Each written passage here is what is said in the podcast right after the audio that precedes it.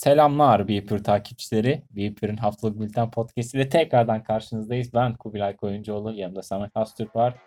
Bu hafta iki kez çekmişiz gibi geliyor bana podcast'i. Hazırsanız başlayalım.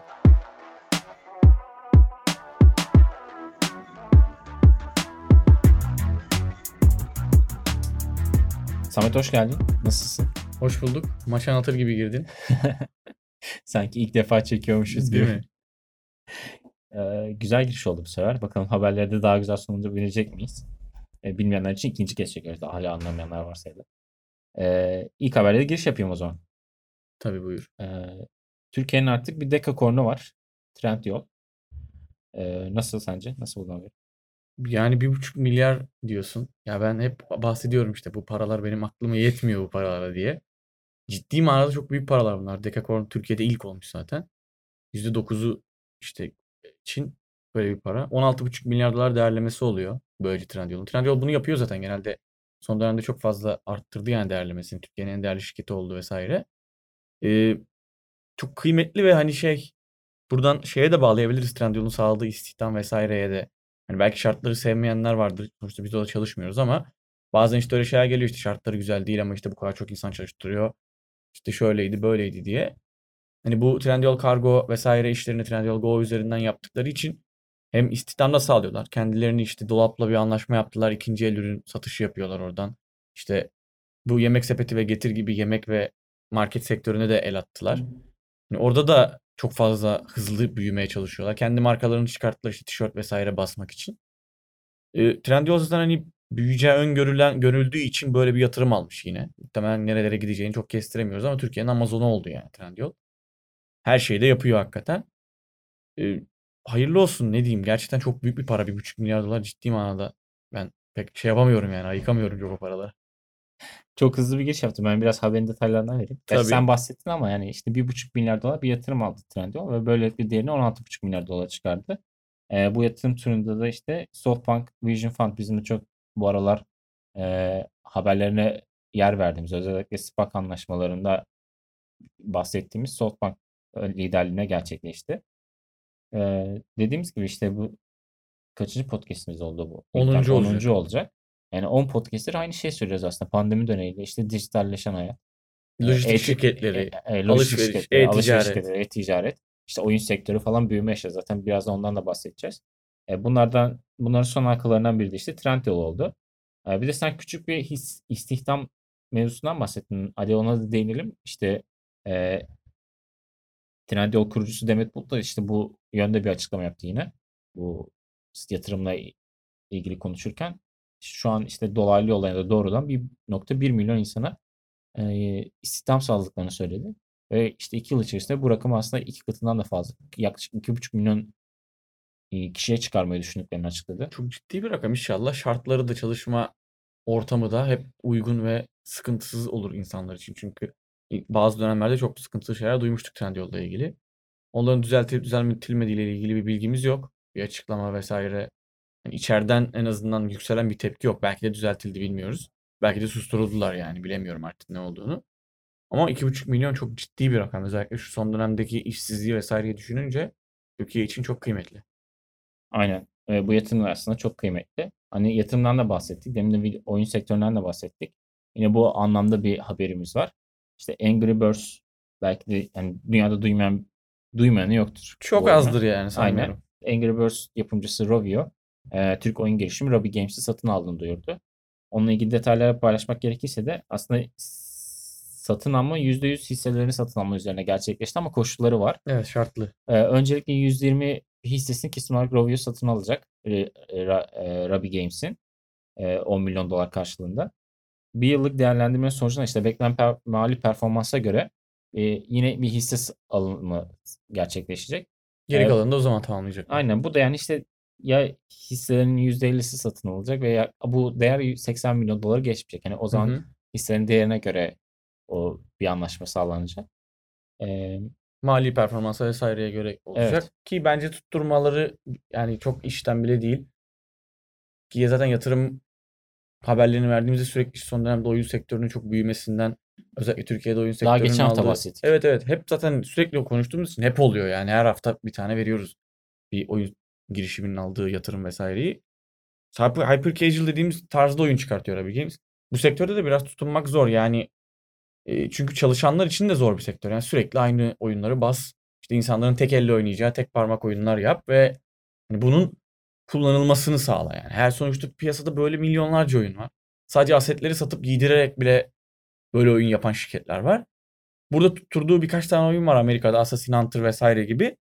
Orada dik oradan dikkat çekip işte başka işlere belki kaydırmak için şu an Rovio bu girişimi destekliyor bu girişimi satın alıyor gibi düşünüyorum ben. Ve bunun şöyle bir yan tarafı da var. İşte diğer bir haber daha vereceğiz yemek sepetiyle ilgili birazdan. Ee, bu yatırım alan şirketler, girişimler ilerleyen zamanlarda kendileri de yatırım yapmaya başlıyorlar. Yani işte biz parayı aldık hadi gidelim yeter artık Maldivler tatil yapalım demiyor çoğunluğu. Ve gidip işte kendisi gibi kendisinin 5 yıl önceki halini bulup bir yatırım yapmaya çalışıyor. Belki Rovio'da Ruby Games'te onu gördü işte. Kendisi e, Angry Birds olmasaydı yani dümdüz bir oyun yapan bir şirket olarak devam edecekti belki. Ama Angry Birds ile işte patladı ve mükemmel bir para kazandı. Ondan sonra dedik işte benim gibi olan, benim gibi çalışmayı başarabilen işte falan bir şirketlere yatırım yapayım muhtemelen öyle bir işleme. Bu yatırım haberleri ikidir. Çok sevindirici, çok yani şimdi birazdan sen tekrar gireceksin. Spoiler veriyorum sürekli. Bir rapor gireceksin birazdan. Orada da bahsederiz. Bu yatırımlar gerçekten bizim özellikle bizim ülkemiz için çok kıymetli yani. Burada şeyden bahsetmek istiyorum kısa bir. Hatta sen de değindin. Hani girişimlerin e, büyüdükten sonra arkasından gelen startuplara yani destek sağlaması, onların büyümelerine bir nevi e, yol hazırlaması aslında çok önemli dedik. E, işte oyun sektörü aslında bunu Devolver Digital'dan da örnek verebiliriz. İşte Evet. Devolver Digital e, kendileri 3-4 kişilik bir ekip bağımsız oyun yapımcısıyken e, şu anda tamam yine bir AAA stüdyosu kadar işte e, 2Takes kadar falan şey değil. E, 2Takes ne? Take Two. Take Two kadar büyük bir şirket değiller. 20-25 kişiden oluşuyorlar ama e, o kadar çok e, aslında indie bağımsız oyuncu oyun yapımcısına destek sağlıyorlar ki bir anda bağımsız oyun sektörünü geliştirdiler. Ya biz Yani zaten oyundan geldiğimiz için işte oynarken bazı oyunlarda gördüğümde Devolver Digital'ı bu, bu oyunla ne alaka diyordum. Hani bir şekilde desteklemişler. Bir yerlerinden tutmuşlar. Ki zaten hani fuarlarda vesaireler artık son dönemde çok azaldı fuarlar ama fuarlarda falan da hani genelde heyecanlandırıcı oyunlar Devolver'ın evet, evet. parmağının olduğu oyunlar oluyor yani Ya farklı dönemde. oyunlar, niş Evet, oyunlar evet. onlar oluyordu. Ya bir de hep şeyden de bahsediyoruz işte. Ve- Venture'lık aslında sadece para verip kenara çekilmek değildir. Aynen. Mentorluk da sağlamaktır. Devolver'ın da işte aslında oyun sektörünü bu faydasını görüyoruz. İşte abi sen grafiklerin beceremedin. Bak işte sana şöyle grafik yardım yapalım. Sen bug'ların var gel onu çözelim gibisinden de ilerliyor. Ee, Sektör için çok kıymetli ya bu ön, ön, öncülük. evet evet. Her zaman bahsediyoruz. Öncü olmak bir meseledir. Öncü olup da hakkını vermek de ayrı bir Ayrı meseledir. bir mesele. Buradan da o zaman senin değindiğin bu rapora geçelim. Hı hı. Ee, şöyle ki yanlış söylemeyeyim. Evet. Startup Market'in geçtiğimiz haftalarda paylaştığı bir rapor oldu. Bu rapora göre işte e, son 6 ayda yani 2020'nin ilk 6 ayında daha doğru tabiri olur. E, 2020'nin ilk 6 ayında e, startupları, Türk startuplara ne kadar yatırım yapıldığı ile ilgili bir rapor paylaştı. E, bu rapora göre 130 turda işte farklı farklı girişimler tarafından gerçekleştirilen e, turda toplamda 116,5 milyon dolar yatırım yapılmış. Hı hı. Ki bu yatırım içerisinde işte demin bahsettiğimiz Trendyol ya da işte e, Dream Games, e, Getir gibi daha büyük şirketlere yapılan yatırımlar hesaba katılmamış. Onları da hesaba katınca 1.67 milyar dolar gibi bir rakama ulaşılıyor. Ki bu Müthiş. sadece 6 aylık bir rakam. Müthiş bir rakam. Burada şeyi söylemek istiyorum. Bu 10 yıllık hedefi işte 6 ayda gerçekleştirmek hani çok hızlı büyümek mi yoksa hes- hesabı yan- yanlış yapmaktan mı olmuş acaba diye bu şakayı yapmadan yine geçemeyeceğim. Hani şakası bir yana gerçekten o 10 senelik hedefi 6 ayda gerçekleştirmek ne kadar büyük istihdam ihtiyacımız olduğunu bile gösteriyor bence. Çünkü işte insanlar belki iş bulamadığı için startup yapıyorlar. Belki hani yap, ol- kullandıkları işi beğenmedikleri için yapıyorlar. Bir yerden bir şey çıkartmaya çalışıyorlar. Ve bunda başarılı olmuşlar gibi gözüküyor. Yani bu bahsettiğin rakamlar ciddi manada büyük rakamlar. Ve işte e, iş yani inşallah hani devam eder aynı şekilde. Ya bu rakamlara ulaşılmasında işte senin bahsettiğin gibi bir hani istihdam sağlanamaması hep bir girişimcilik için ön ayak oluşturur derler yani bir Hı hı. patlama işte Silikon Vadisi nasıl kuruldu? İşte krizden sonra e, iş bulamayan insan, zeki insanların bir araya gelmesi Evet. oluştu falan diye bahsederler. Hani belki de bu öyle bir dönemden geçiyoruz. E, diğer ayağına baktığımızda da hani şu an girişimler bir yatırım yapmak için en güvenli yol olarak gösteriliyor. gösteriliyor. İşte hani şu kadar para yatırdım, şu kadar kazanç sağlamak istiyorum. Özellikle işte bahsettiğimiz gibi oyun sektöründe, yazılım sektöründe, işte lojistik sektöründe e, bu ekosistemler büyümeye devam ettikçe gelen yatırımlar da büyümeye devam ediyor. Gelen kazançlar da büyümeye devam ediyor. Bir de sürekli yolu gidenler olduğu için neyi yaptığında doğru neyi yaptığında yanlış olacağını genelde öngörebildiği için büyük yatırımcılar Evet. hani buraya para verirsen bana geri döner diye düşünebiliyorlar. Onlar artık daha tecrübeliler yani çoğu şeyde. Öyle de bir artısı var. Bu Startup Marketing işte raporu da Vana'da özel. Hani zaten o yüzden haberleştirdik. E, bunun yanında o raporun içerisinde çok dikkatimi çeken bir cümle vardı. Ondan da kısaca bahsetmek istiyorum. E, raporda şey diyordu.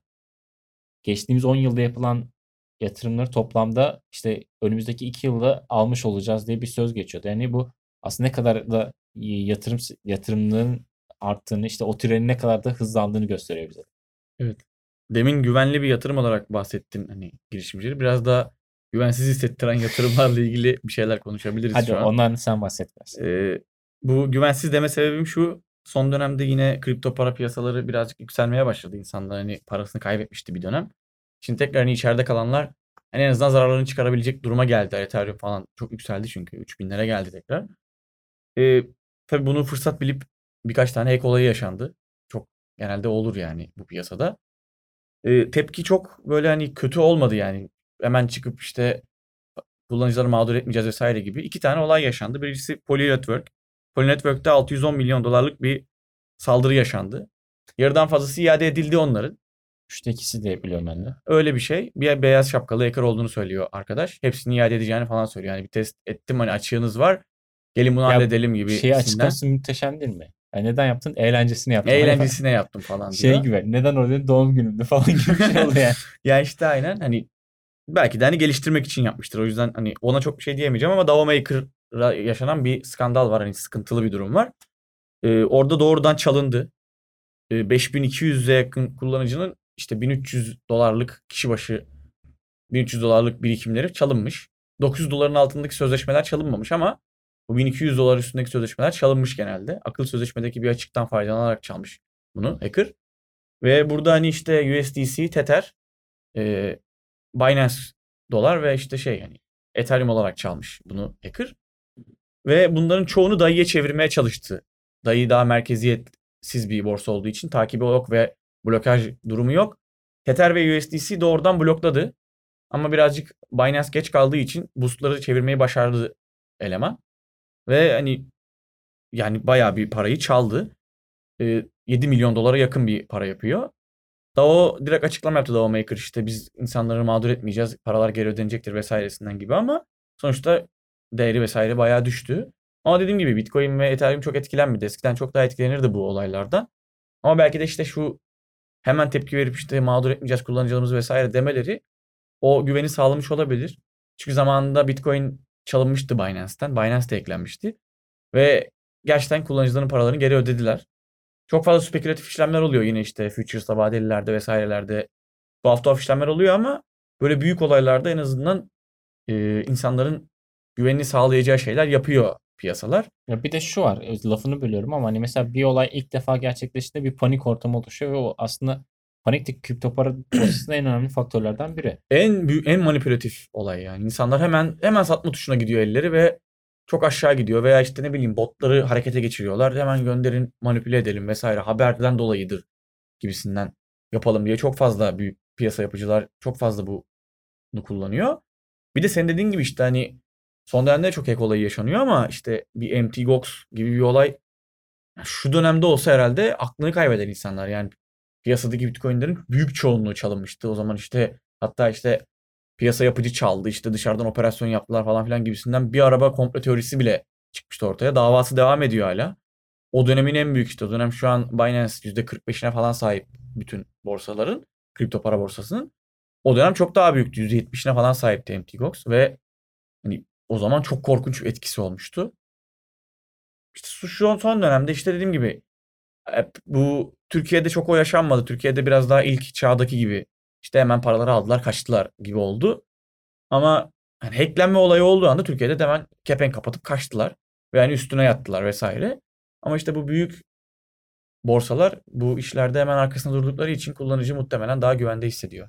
Yani evet. Bir de kripto paranın daha güvenli oldu hani güvenli yatırım aracı olarak e, piyasaya sunulması var ya. Evet. Yani o mevzunun işte Ya oradaki yıkılmaması lazım. tartışmayı şöyle açacak işte. Bu işte Tether vesaire kullananların paraları donduruldu ve hani çalınmadı. Ama işte dayıya çevirdikten sonra dayıda çalındı para. Çünkü hani merkeziyetsiz bir borsa. Bu da merkezi borsaları kötü gösterecek isteyenler açısından. Ama sonuçta e, bu paraların dondurulabiliyor olması bir gün Tether'in fişi çekip abi ben bütün paranızı aldım demeyeceği anlamına da gelmiyor. Evet. Hani o da çok daha büyük bir risk sonuç olarak. Ve hani her şey olabilir bu piyasada. Biraz açık göz olmak lazım ama açık göz olmak da yetmiyor açıkçası yani. O zaman kripto para borsasına değindiğimize göre şöyle süreye bakıyorum da bayağı yine Uzattık bayağı. evet uzatmışız. yani daha haberlerimiz vardı ama o haberlerimize giriş yapamayacağız. Artık e, dinleyenlerimiz de sitemizde bülten haberleri yazısından okuyabilir bunları. E, o zaman ne diyeyim? Kapatalım. Bu Kapatalım. Hoşça kalın. E, herkese hoşça kalın diyorum. Biz dinlediğiniz için çok teşekkür ederiz. Bir sonraki haftalarda yeniden görüşmek üzere. Bir sonraki pazarlarda tekrardan görüşmek üzere. Hoşça kalın diyorum herkese. Sağlıkla kalın.